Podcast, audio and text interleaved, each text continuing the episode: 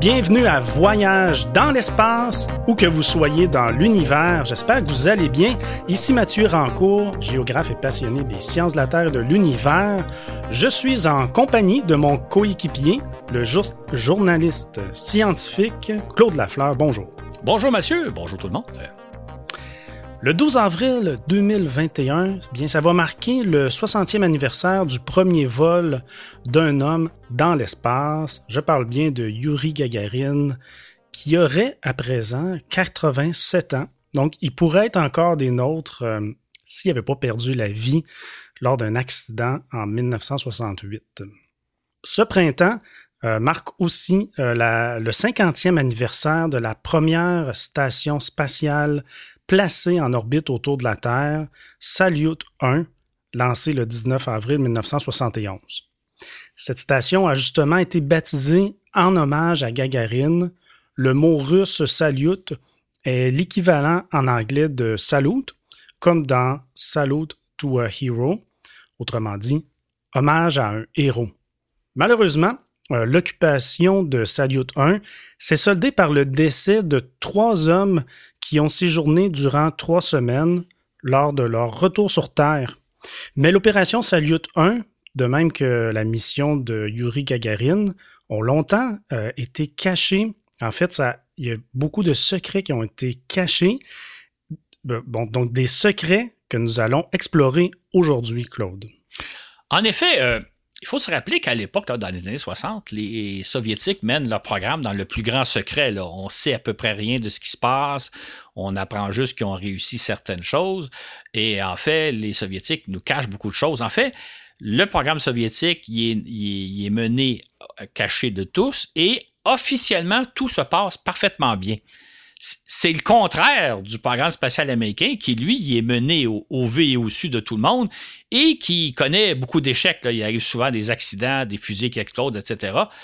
En fait, ce que les Soviétiques essayent de nous montrer, c'est comme si leur système, le système socialiste, était parfait, sans faille, alors que le système américain, lui, ben, il irait d'échec en échec les Soviétiques veulent nous dire que leur système, le système socialiste, c'est l'avenir de l'humanité, alors que le système capitaliste, c'est le passé. Évidemment, il arrive quand même des accidents en Union soviétique. Ça arrive que des trains déraillent, ça arrive qu'il y a des accidents d'avion, il y a toutes sortes de, choses, mais de, toutes sortes d'incidents qui arrivent un peu comme dans notre société.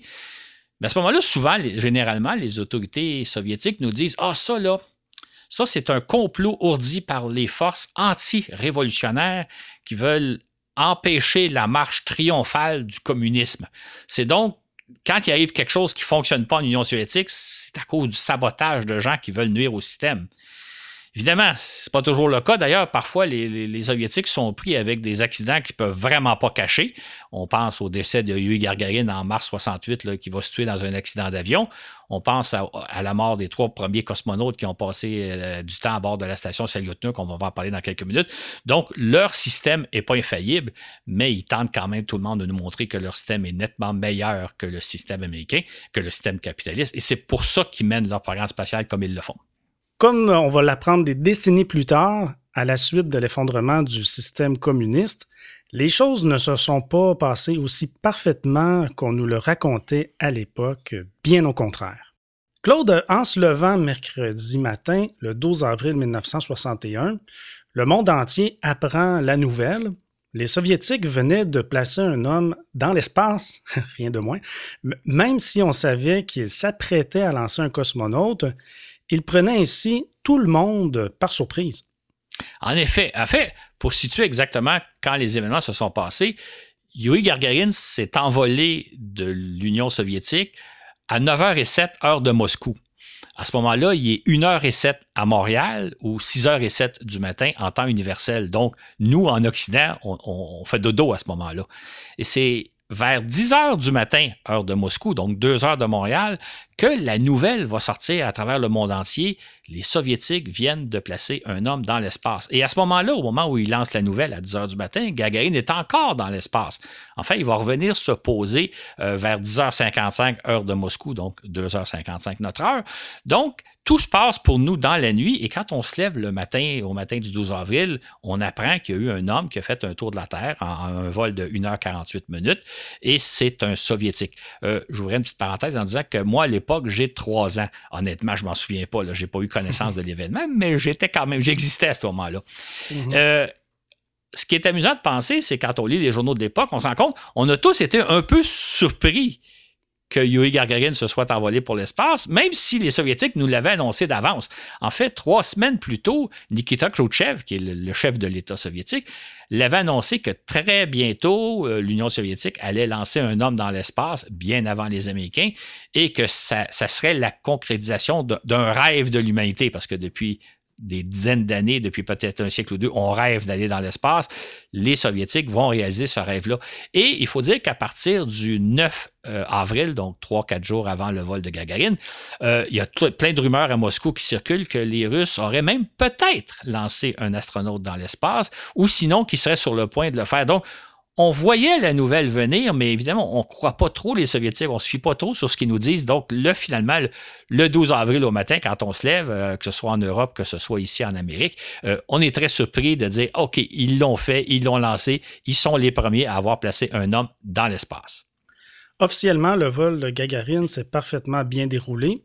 On a plus tard diffusé certaines des paroles qu'il a prononcées en vol.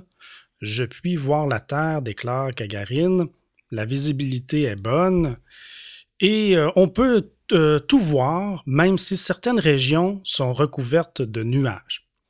On rapporte euh, qu'au terme de son vol historique, Gagarine se pose en douceur dans la région prévue et sans avoir rencontré le moindre problème.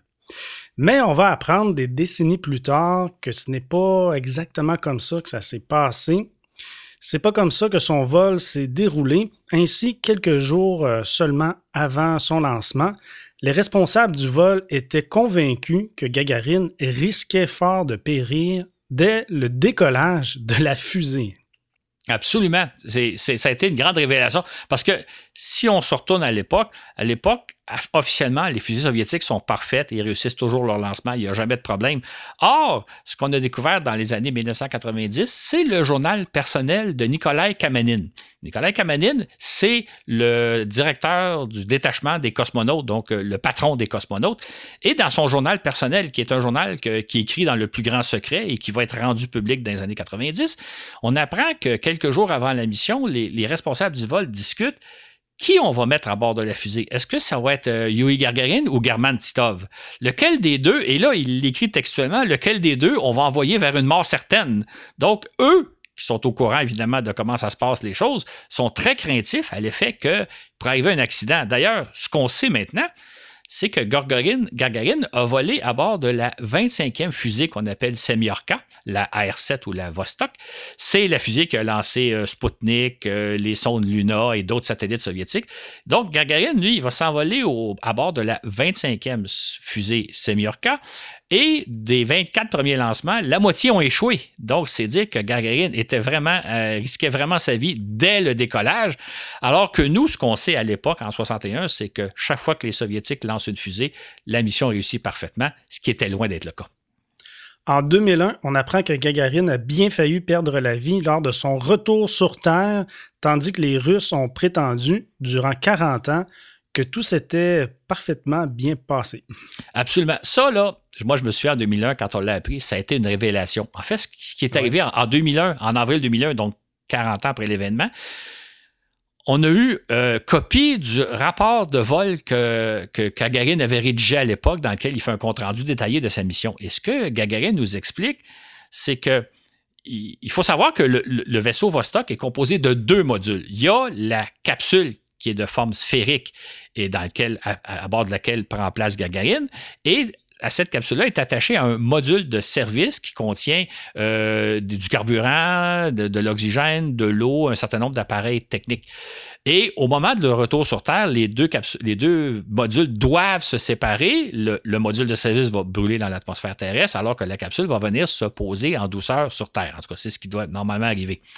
Or, Gargarine raconte dans son rapport tenu secret durant 40 ans, qu'au moment de la séparation, la séparation ne s'est pas faite. Les deux modules sont restés collés l'un à l'autre, ce qui n'était pas prévu. Et là, à ce moment-là, la cabine n'était pas orientée correctement pour traverser les couches de l'atmosphère. Et là, le vaisseau s'est mis à virevolter dans tous les sens. Et heureusement, au dernier moment, les deux, les deux modules se sont séparés. La capsule a pu prendre la position qu'elle doit adopter normalement pour traverser l'atmosphère. Et Gargarine a eu la vie sauve.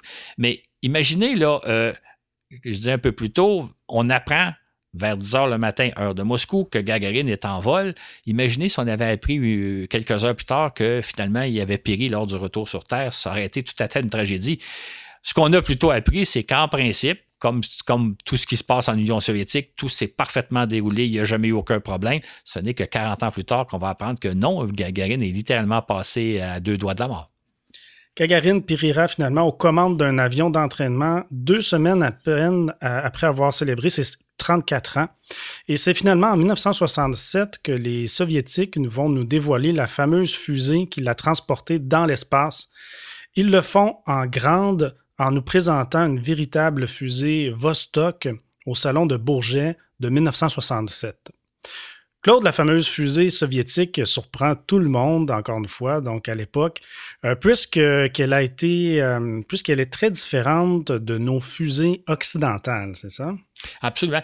Les, Soviétiques, il faut le dire, ils avaient le don de nous épater, de nous surprendre. Au Salon du Bourget, qui est le grand salon de l'aéronautique qui se tient en banlieue de Paris à tous les deux ans, ils sont arrivés non pas avec une maquette de la fusée, mais avec une véritable fusée grandeur nature qu'ils ont ah assemblée. Et là, on a fait une découverte sensationnelle.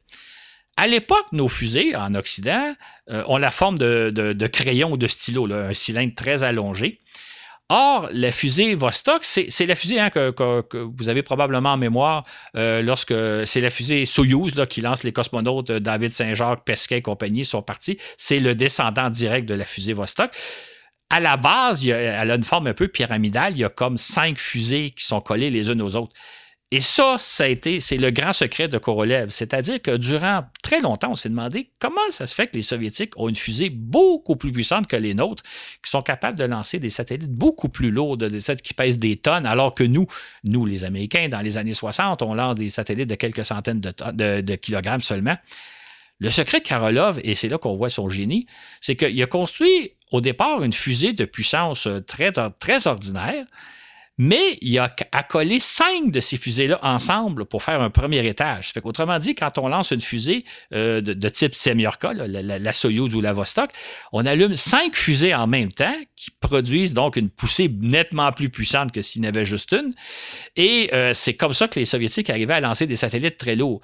Cette technologie-là, aujourd'hui, on l'a adoptée en Occident. C'est la technologie des fusées d'appoint ou ce qu'on appelle les boosters. Euh, les gens vont se souvenir de la navette spatiale. Hein. La navette spatiale, il y avait un grand réservoir jaune-orange. De chaque côté, il y avait des fusées à poudre, deux fusées à poudre blanche. La fusée Ariane 5 fonctionne sur le même principe. Là, il y a une fusée centrale et de chaque côté, il y a deux boosters. C'est ce qu'on pourrait appeler le principe de Korolev. Donc, quand les Soviétiques nous ont montré au Salon du Bourget en 1967 leur fusée, non seulement on était surpris qu'ils nous fassent une telle démonstration, une fusée grandeur nature. Euh, d'ailleurs, dans le, fascicule qui accompagne ce balado-là, vous allez voir des, photos de la fusée telle que montrée au Bourget. Sachez que c'est des photos historiques parce que c'était la première fois qu'on voyait une fusée soviétique.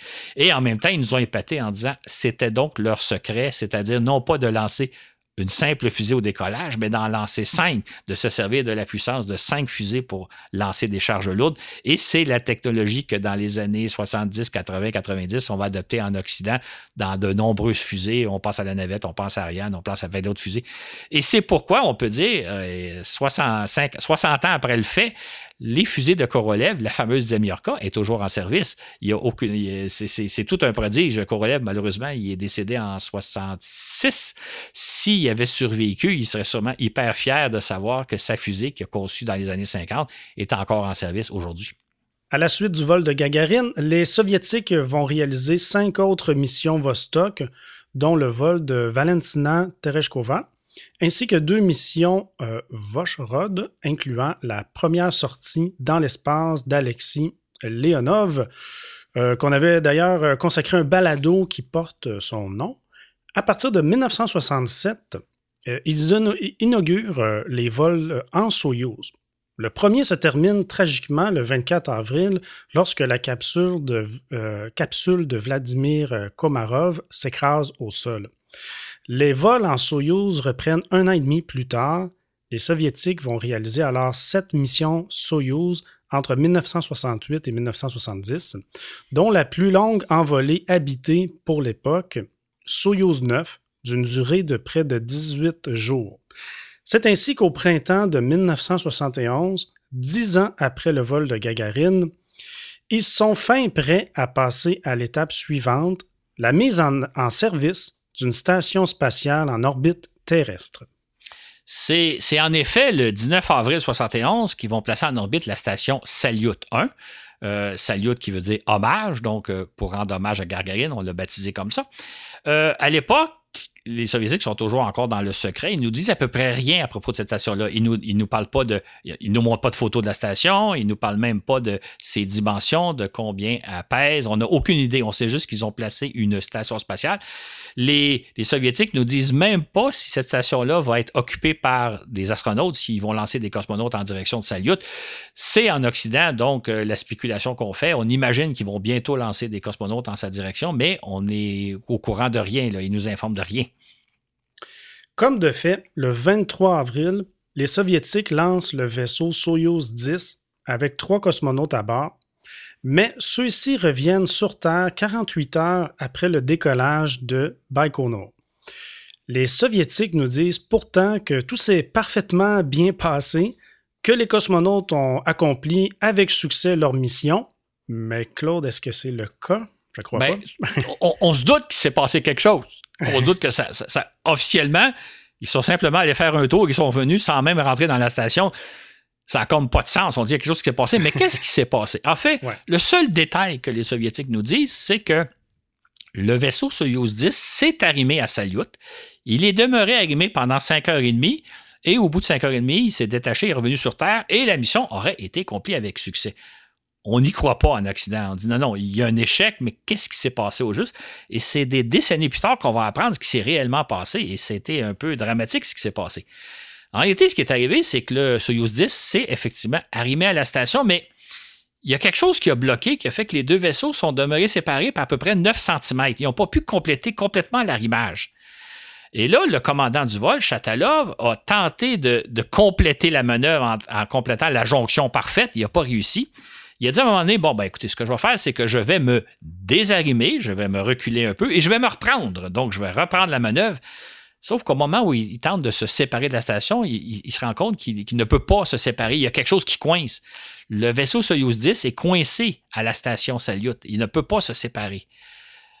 On ne l'a pas su à l'époque, mais si on l'avait suivi en direct, on aurait vu un, un drame terrible parce que là, on a peut-être trois cosmonautes coincés dans l'espace, c'est-à-dire incapables de rentrer dans la station spatiale, incapables de la quitter pour venir sur Terre. Euh, peut-être qu'il aurait pu même mourir asphyxié au bout de quelques jours quand leur vaisseau aurait manqué d'oxygène. On est vraiment passé à côté d'un drame. Maintenant, heureusement, ce qui est arrivé, c'est qu'après plusieurs tentatives in extremis, Chatalov a réussi à séparer son Soyuz de la station, au grand soulagement sûrement des responsables de la mission. Et là, ils se sont demandé est-ce qu'on tente une nouvelle tentative d'arrimage ou pas? Et les responsables de la mission ont préféré jouer de prudence en disant non, on va ramener l'équipage sur Terre puis on va voir un peu qu'est-ce qui s'est passé. Donc, c'est pour ça que l'équipage est revenu sur Terre euh, le lendemain, euh, officiellement sans avoir éprouvé aucun problème, alors que les Soviétiques venaient de passer à côté de, Ils ont failli vivre une catastrophe absolument épouvantable. Mais ça, on n'en a rien su pendant des, décennies. On n'a jamais su le drame qui s'était déroulé à cette époque-là avant les années 1990. OK. Les Soviétiques voulant sauver la face, ils poursuivent leur série de vols Soyouz comme si rien de grave ne s'était passé. C'est ainsi que six semaines seulement après avoir frôlé la catastrophe, ils lancent un nouvel équipage à destination de Salyut 1. Celui-ci réussit sans peine l'arrimage, cette fois-ci, donc de Soyouz 11 avec euh, Salyut et les trois hommes s'installent à bord, devenant les premiers colons de l'espace, n'est-ce pas, Claude? Absolument. Ça, c'est au début de juin. Soit dit en passant, quand je parle de Soyuz 10 puis Soyuz 11, c'est, des, je suivais de très près le programme spatial à l'époque, je m'en souviens vraiment. Quand je, fais, quand je, fais, le balado d'aujourd'hui, pour moi, c'est replonger dans mon adolescence. Euh, encore là, une fois à l'époque, lorsque donc les cosmonautes de Soyuz 11 s'installent dans, le Salyut, euh, les Soviétiques ne nous disent pas grand-chose. En fait, on ne sait même pas combien de temps ils vont rester, euh, quel, risque d'être la durée approximative de leur mission. Mais c'est quand même au mois de juin, qui, à, ce moment-là, qui nous dévoile les premiers détails concernant Salyut.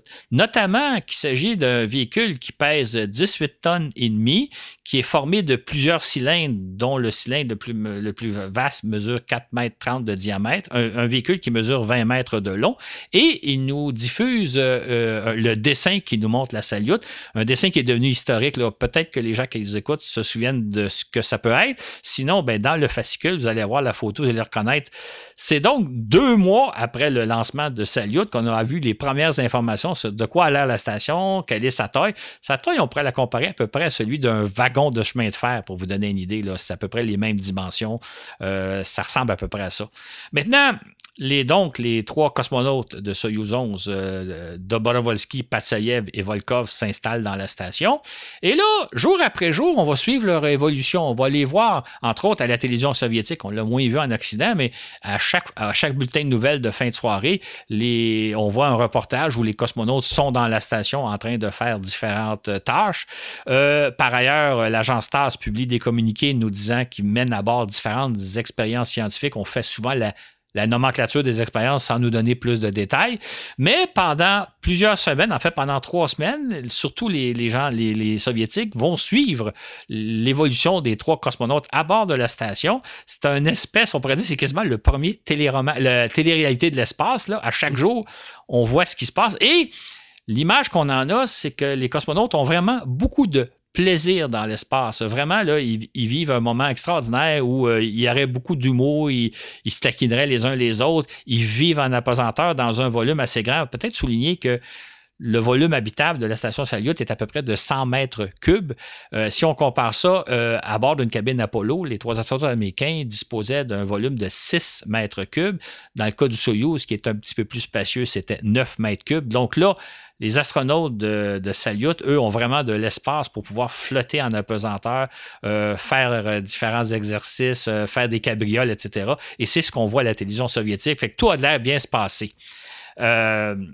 Fait que finalement, tout ça pour dire que pendant à peu près trois semaines, les, trois cosmonautes deviennent des, personnages du quotidien des Soviétiques, c'est-à-dire qu'on connaît leur nom, on, connaît leur visage, on les voit vivre jour après jour. Euh, c'est vraiment un beau moment de la cosmonautique soviétique, si je peux dire. Eh bien, c'est l'ancêtre de, Big Brother.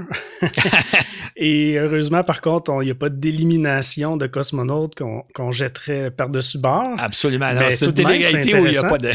oui, il n'y a pas d'élimination, mais euh, quand même, hein, euh, oui, on peut dire que c'était vraiment une télé-réalité. Mais, c'était la première il y a très longtemps. C'est ça, mais ça faisait. C'était la première fois qu'on voyait des hommes, des humains vivre en apesanteur. Hein. C'était toute une découverte. Sûrement. Mais le 30 juin, on apprend qu'ils ont perdu la vie euh, lors de leur retour sur Terre. Et là, bien, euh, avec tout ce que tu viens de nous dire, on peut penser que, on peut imaginer que c'est la consternation générale à travers le monde.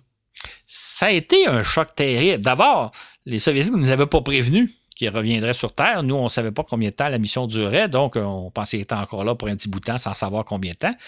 On apprend donc que la veille, le 29, on au, matin du 30 juin, on apprend donc que la veille, les cosmonautes ont péri lors de leur retour sur Terre. Ça a été vraiment la consternation parce qu'ils étaient devenus des personnages familiers, particulièrement en Union soviétique. Puis même, moi, je suivais jour après jour, je lisais dans les journaux les brefs comptes rendus de leur mission. Donc là, on a perdu des personnages, entre guillemets, qu'on connaissait un peu.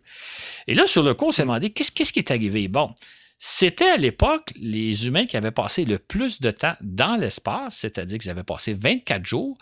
Est-ce que on vient de frapper une barrière? Est-ce que au moment où vous venez sur Terre, après 24 jours d'apesanteur, vous n'êtes plus en mesure de supporter la gravité terrestre?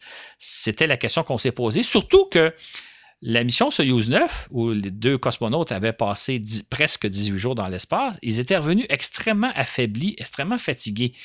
Euh, ça avait été une découverte que les Soviétiques avaient partagée avec le monde, que les cosmonautes de Soyuz 9 avaient trouvé le retour sur Terre très difficile. Donc, la question qu'on s'est posée, c'est est-ce que dans le cas des cosmonautes de, de, Salyut, qui avaient passé 24 jours, est-ce qu'ils n'avaient pas été capables de subir à nouveau la gravité terrestre?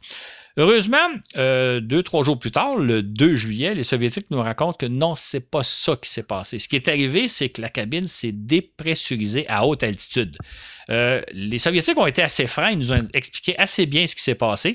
Ce qui est arrivé, c'est que la capsule est munie d'une euh, valve pour équilibrer la, pression extérieure et intérieure de la capsule. C'est-à-dire que quand la capsule s'approche et euh, est sur le point d'atterrir, cette valve-là s'ouvre pour que la pression entre l'air extérieur et l'air de la cabine soit la même pour qu'on puisse couvrir les écoutilles. Parce que s'il y avait une différence de pression, on pourrait peut-être pas ouvrir les écoutilles.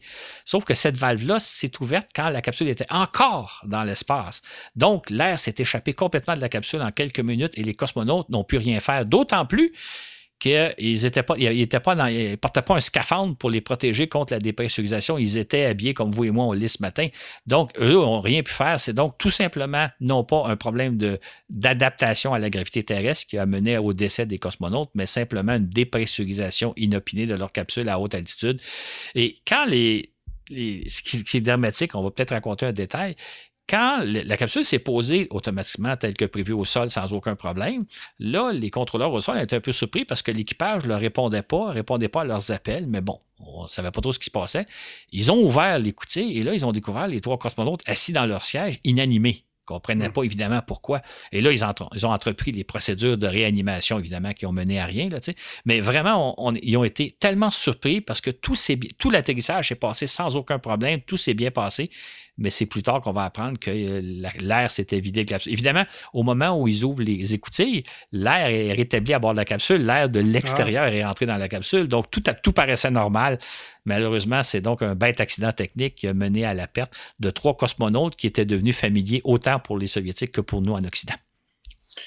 Et on peut ajouter, Claude, je crois que les cosmonautes ont fait face en fait à un incendie majeur, ce qui est tellement redouté euh, dans ces cas-là, un incendie à bord du vaisseau spatial digne d'une scène de film?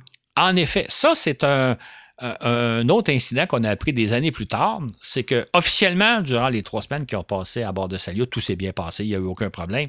Sauf qu'en réalité, à la mi-juin, à un moment donné, il y, a, un des astronautes qui a senti une forte odeur de, feu.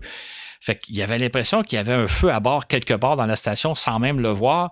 Mais un feu en apesanteur, c'est extrêmement dangereux parce que euh, même si c'était un petit feu, les, gaz que ça dégage peuvent rapidement asphyxier l'équipage qui est à bord. Euh, nous, sur Terre, si ça arrive, un feu de cuisine, quelque chose, un feu dans un poêlon, on ouvre les fenêtres pour euh, éviter d'être asphyxié. On peut évidemment pas faire ça dans l'espace.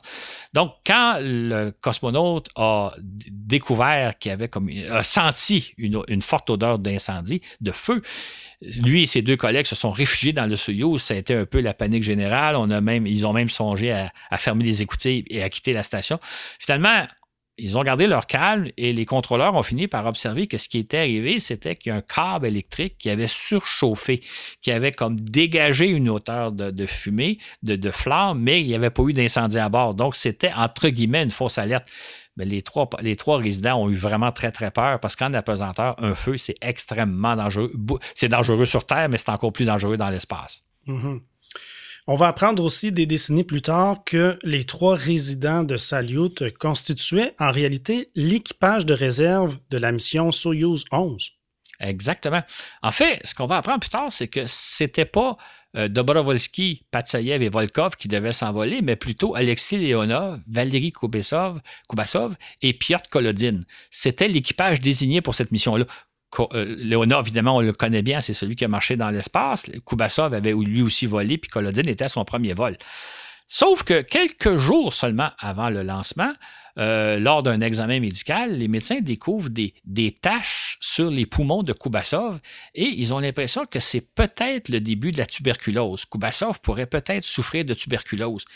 Et là, ils décident de remplacer non pas juste Kubasov, mais tout l'équipage par les réservistes, qui sont Dobrovolsky, Patsayev et Volkov.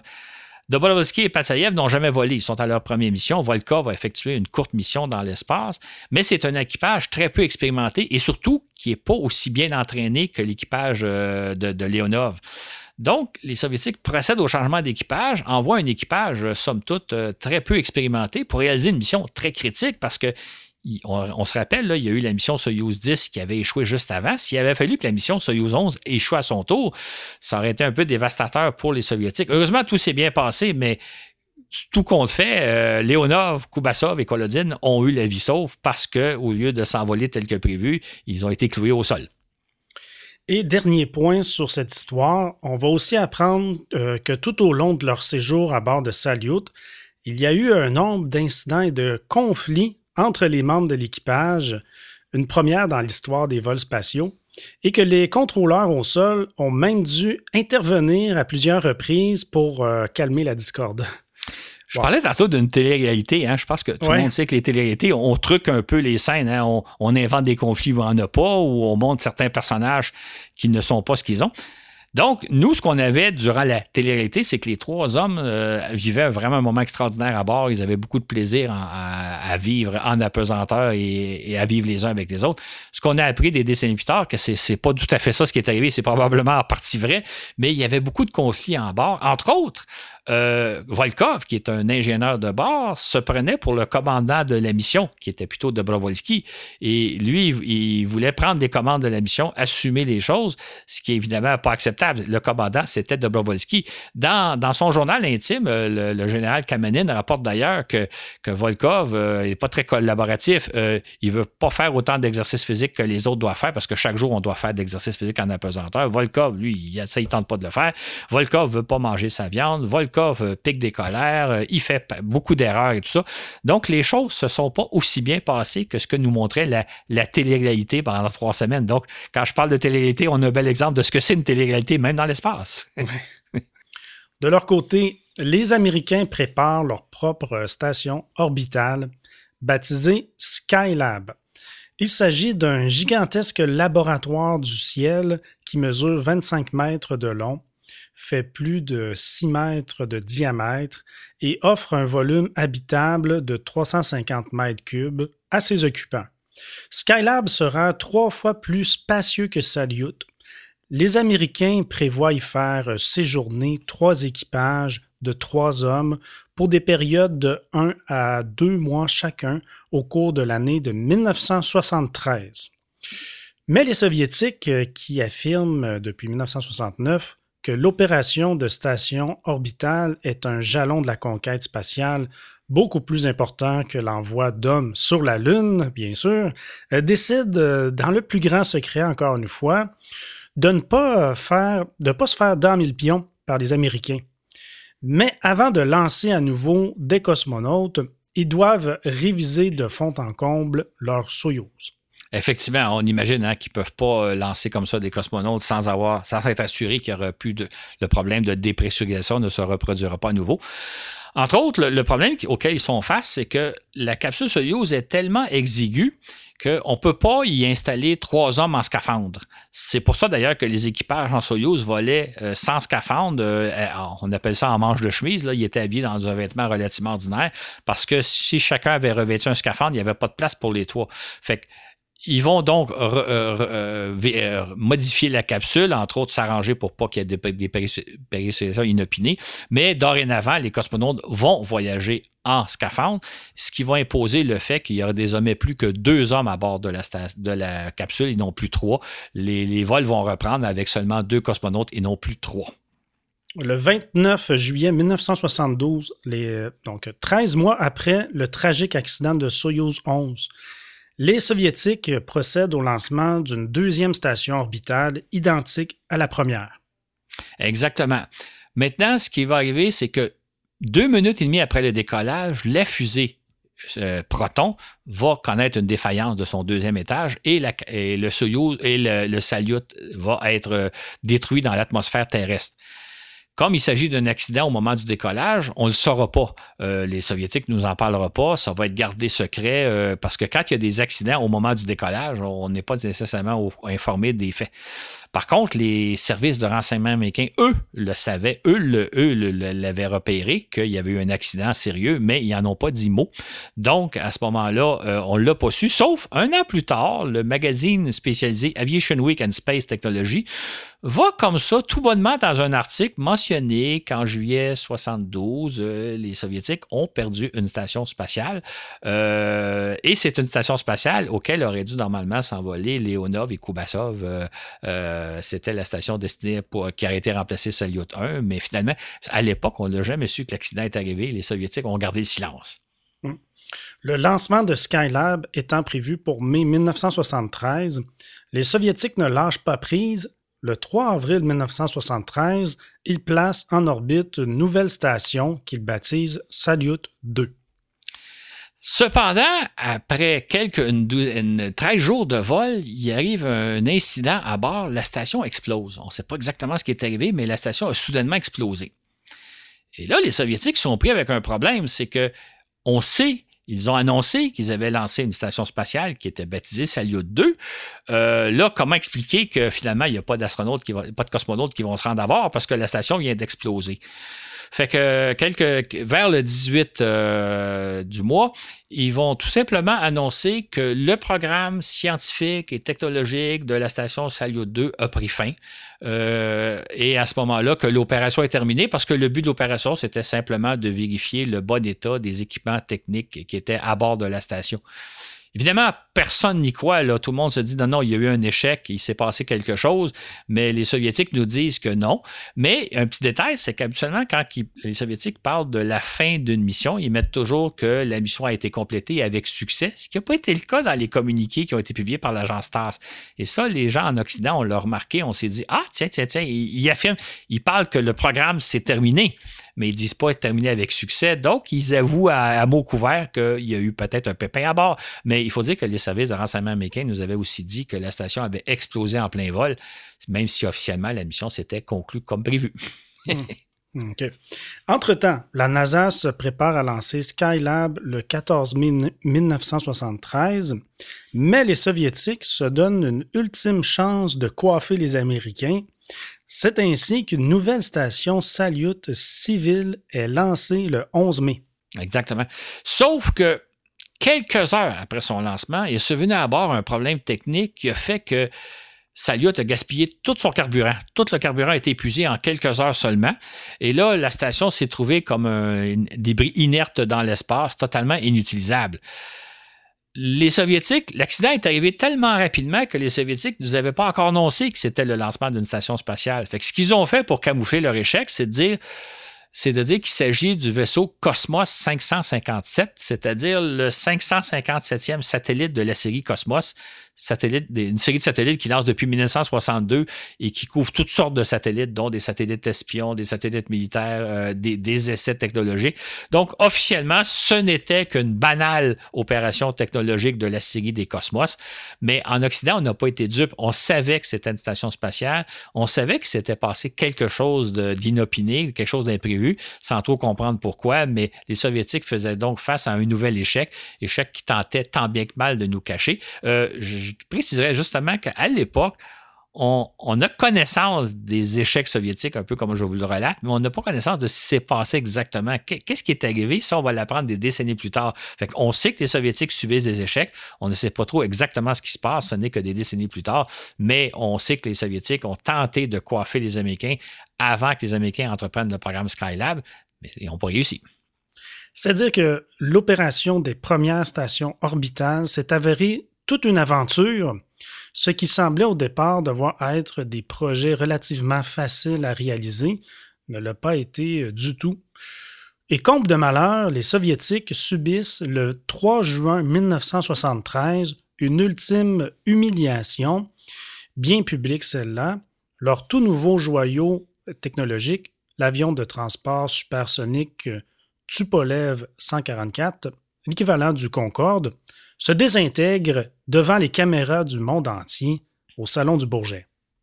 Imaginez, là, on sait que les Soviétiques ont connu plusieurs échecs avec, les stations spatiales sans qu'on aille vraiment de, détails, encore moins d'images. Et là, on voit au Salon du Bourget, le Salon du Bourget, c'est ouvert au public, les caméras du monde entier sont là et on a vu le vol du Tupolev 144 qui était, je pense, la première démonstration publique d'un avion supersonique, un avion de transport. Hein. Le, Tupolev 144 ressemble beaucoup, beaucoup avec le Concorde. La principale différence, c'est qu'à l'avant, sur le nez, il y a deux petits ailerons. Là, c'est souvent la meilleure façon de distinguer les deux appareils. Et là, l'appareil euh, se brise en vol et s'écrase au sol, euh, à ma connaissance, tuant les deux pilotes. Euh, ça a été vraiment magistral pour les Soviétiques de, voir un échec comme ça parce que ça a fait les bulletins de nouvelles. C'était spectaculaire. tout, tout, ça pour dire qu'au début des années 70, donc avec l'échec de Soyuz 11, l'échec des trois stations spatiales, l'échec du Tupolev, les Soviétiques étaient confrontés au fait que leur, système socialiste n'est pas infaillible, bien au contraire comme le système capitaliste, pourrait-on dire, parce que les Américains aussi ont connu leur lot d'échecs, mais d'essayer de faire croire que nous, nous avons un système parfait où il arrive jamais aucun incident, c'était presque de la folie pure, parce que les incidents, ça fait partie de votre vie, ça fait partie de la mienne, ça fait partie de la vie de toutes les sociétés. Après avoir tenu secret leur programme spatial durant près de 20 ans, à partir de 1975, les Soviétiques commencent à partager avec nous les péripéties de leur programme spatial tel qu'il se déroulait dans les faits. Et oui, 1975, euh, peut-être vous en souvenez, c'est l'année de la mission Apollo-Soyuz, lorsque un vaisseau Soyuz et Apollo se rencontrent dans l'espace. C'est l'année donc où les Soviétiques s'ouvrent de plus en plus. Ils nous font connaître leur cosmonome de Bécono qu'ils avaient gardé secret durant une bonne douzaine d'années, une bonne quinzaine d'années. C'est aussi l'année où ils vont commencer à opérer, la station Salyut 4 avec euh, deux équipages qui vont passer un et deux mois à bord. Et cette fois-là, contrairement au précédent, là, ils partagent davantage euh, l'information. On voit les astronautes à bord, on, connaît beaucoup mieux comment ça se passe. Et ça va être le cas, plus ça va avancer en, en 1976 77, 78, 80, ils vont partager l'opération des stations Salyut 6 et des stations Salyut 7. Et en partageant l'information, en nous faisant vivre ce qui se passait réellement, on a vraiment pu apprécier le courage et la ténacité des Soviétiques en général et des cosmonautes en particulier. Euh, ça a été vraiment quelque chose d'extraordinaire qu'ils nous fassent partager la réalité des faits en nous confiant les difficultés auxquelles ils sont confrontés, les succès auxquels ils remportent. Autrement dit, le but qu'ils cherchaient dans les années 60 en nous montrant la glorieuse Union soviétique, ils l'ont beaucoup plus atteint par la suite lorsqu'ils se sont ouverts et qu'ils ont montré comment ça fonctionnait, qu'est-ce qu'ils faisaient. Et c'était tout à leur honneur de montrer que finalement, la conquête spatiale, ce n'est pas quelque chose de parfait. Euh, il y arrive des accidents. On, le voyait du côté des Américains, ben là, on le voit du côté des Soviétiques, mais il y a aussi des beaux triomphes. Et on pourrait dire, on pourrait rappeler une parole, je pense, c'est de Jean de La Fontaine. Je ne suis pas certain, là, mais je le dis de même. À vaincre sans péril, on triomphe sans gloire. C'est que la conquête spatiale, c'est pas quelque chose de facile. Puis d'essayer de penser que nous, on réussit sans jamais connaître aucun échec, c'était une malheureuse politique, si je peux me permettre. Donc, en conclusion, euh, Claude, euh, donc tu constates euh, que plus les Soviétiques se sont mis à partager en toute franchise leur aventure spatiale, bien plus on a apprécié à leur juste valeur leur ténacité, le courage des cosmonautes qui ont vécu et travaillé à bord des Salyut 6 et Salyut 7. Et voilà que les Chinois s'apprêtent à emprunter le même chemin, oui, avec le lancement prochain de leur station orbitale Tianyi. Exactement. En fait, au moment où nous on enregistre, le lancement n'a pas eu lieu, mais ça se pourrait qu'au moment où vous l'écoutiez, le lancement a eu lieu. C'est intéressant parce que les, Chinois ont tout à apprendre des vols habités. En fait, ils ont lancé des, cosmonautes chinois depuis 2003, euh, mais en 18 ans, ils ont réalisé seulement six missions spatiales, euh, des missions spatiales relativement simples, comme celles que les Américains et les Soviétiques ont réalisées dans les années 60. En fait, c'est assez étonnant de penser que les Chinois n'ont réalisé que six missions habitées en 18 ans. Euh, si on se compare à ce que les Américains et les Soviétiques ont fait dans les années 60, les six premières missions Vostok et Mercury ont lieu entre 61 et 63, donc en trois ans tout au plus. Euh, les Chinois ont donc très peu d'expérience, même si leur plus longue mission, c'est un duo d'hommes qui a passé un mois dans, une, dans un module orbital très primitif. Donc, ils ont à, tout apprendre comme les Américains et les Soviétiques ont eu à le faire. Et là, il y a une question qu'on peut se poser, c'est quelle voie ils vont emprunter euh, dans les prochains mois, prochaines années? C'est-à-dire, est-ce qu'ils vont faire comme les Soviétiques des années 60 en nous cachant les difficultés auxquelles ils vont être confrontés, en essayant de nous faire croire que tout se déroule parfaitement puis qu'en Chine, il n'y a aucun problème comme dans l'Union soviétique des années 60? Ou au contraire, vont-ils partager avec nous les péripéties de l'aventure qu'ils s'apprêtent à entreprendre avec Tian Yi. Est-ce qu'ils vont nous montrer que oui, il y a des échecs, il y a, peut-être, on va leur souhaiter qu'il n'y a pas de drame, là. Ils ont probablement appris de ce que les Américains et les Soviétiques ont vécu, mais ils vont être confrontés à des difficultés. Vont-ils être honnêtes? Vont-ils nous le dire? L'autre détail que j'aimerais souligner en terminant, c'est la station Tianyi se compare à un salut en termes de dimension et non pas à la Station spatiale internationale, loin de là. En fait, les, les Chinois sont vraiment pas rendus ni où sont actuellement les, les, Occidentaux avec la Station spatiale, ni même avec ce que les Soviétiques ont réalisé dans les années 90 avec Mir. Qu'est-ce qu'ils vont nous tenter de nous faire croire? Est-ce qu'ils vont tenter de nous dire qu'ils sont plus ou moins l'équivalent de ce que les Soviétiques ont fait ou de ce que les Américains ont fait? Est-ce qu'ils vont vouloir laisser miroiter que Tianyi, c'est le début d'une station spatiale plus ou moins comparable à Mir ou à la Station spatiale internationale? Ou ils vont jeu puis ils vont dire non, dans le fond, ils ils diront peut-être pas dans ces termes-là, mais dans le fond, ils sont à peu près où les Soviétiques étaient au début des années 70 avec les premières salutes. Euh, je mentionne ça parce que il faut jamais perdre de vue qu'un des volets très importants du programme spatial chinois, c'est un outil de propagande. C'est un outil pour nous dire que la Chine est à peu près aussi avancée que nous en Occident. Et j'entends, moi, souvent des analystes qui tombent dans le piège puis qui rapportent que la Chine est à peu près l'équivalent des Américains, ce qui est loin d'être le cas. C'est très loin. Ils sont, en matière de spatiale et en matière de vol habité, ils sont à peu près où les Américains et les Soviétiques étaient dans les années 60-70. Ils sont loin d'être rendus. Mais les Chinois veulent se servir de leur programme spatial pour dire qu'ils sont notre, à pratiquement notre égal, ce qui n'est vraiment pas le cas. Je vais donner juste un dernier chiffre. Euh, les Chinois sont ils donnent beaucoup plus d'informations que les Soviétiques le donnaient à l'époque, mais il faut toujours se méfier de l'information qu'ils nous donnent. Je vais vous donner un chiffre. Vous savez qu'en Chine, euh, ils sont un milliard et demi de personnes. Je ne sais pas si vous savez officiellement combien de gens sont décédés de la COVID. Le chiffre, c'est à peu près 3500. Si vous croyez qu'il y a seulement 3500 Chinois qui ont péri de la COVID, alors que dans une province comme au Québec, on a eu 10 000 morts et en France, vous êtes rendu, je pense, à, vous avez dépassé les 60 000 morts, ben, on ne peut pas croire cette donnée-là chinoise. Fait que les Chinois ne nous mentent pas toujours, mais ne disent pas toujours la vérité. Et donc, ça va être intéressant de suivre le programme Tian-E qui s'en vient dans les prochaines semaines, les prochains mois, mais en gardant toujours un, certain scepticisme, si je peux dire. Mm-hmm.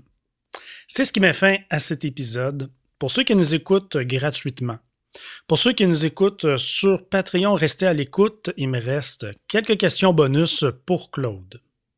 Bien, merci Claude pour ce beau travail. Merci pour cet excellent balado. Ben, C'était un plaisir. Merci à nos patrons Carole Dumas, Jules Valois et Pierre-Luc Charrette Bienvenue à bord. Vous joignez l'équipe de Voyage dans l'espace sur notre plateforme patreon.com. Le lien est toujours dans la description. Donc, euh, pour le forfait de 5 et plus, je vous rappelle que euh, sur notre Patreon, bien, vous avez droit au fascicule écrit de ce balado avec des images. Donc, c'est un fascicule PDF. Donc, la plupart des balados ont leur fascicule PDF que vous pouvez lire. Vous avez les émissions à l'avance, euh, beaucoup à l'avance, donc deux, trois semaines d'avance. Et puis, euh, la plupart du temps, de plus en plus, en fait, ce qu'on fait, c'est que vous avez une version intégrale avec du contenu bonus euh, de nos épisodes. Voilà. Euh, aussi, bien, on a une page Facebook Voyage dans l'espace et tous nos balados sont disponibles gratuitement sur SoundCloud. Sur ce, où que vous soyez dans l'univers, je vous dis à la prochaine pour un autre voyage dans l'espace.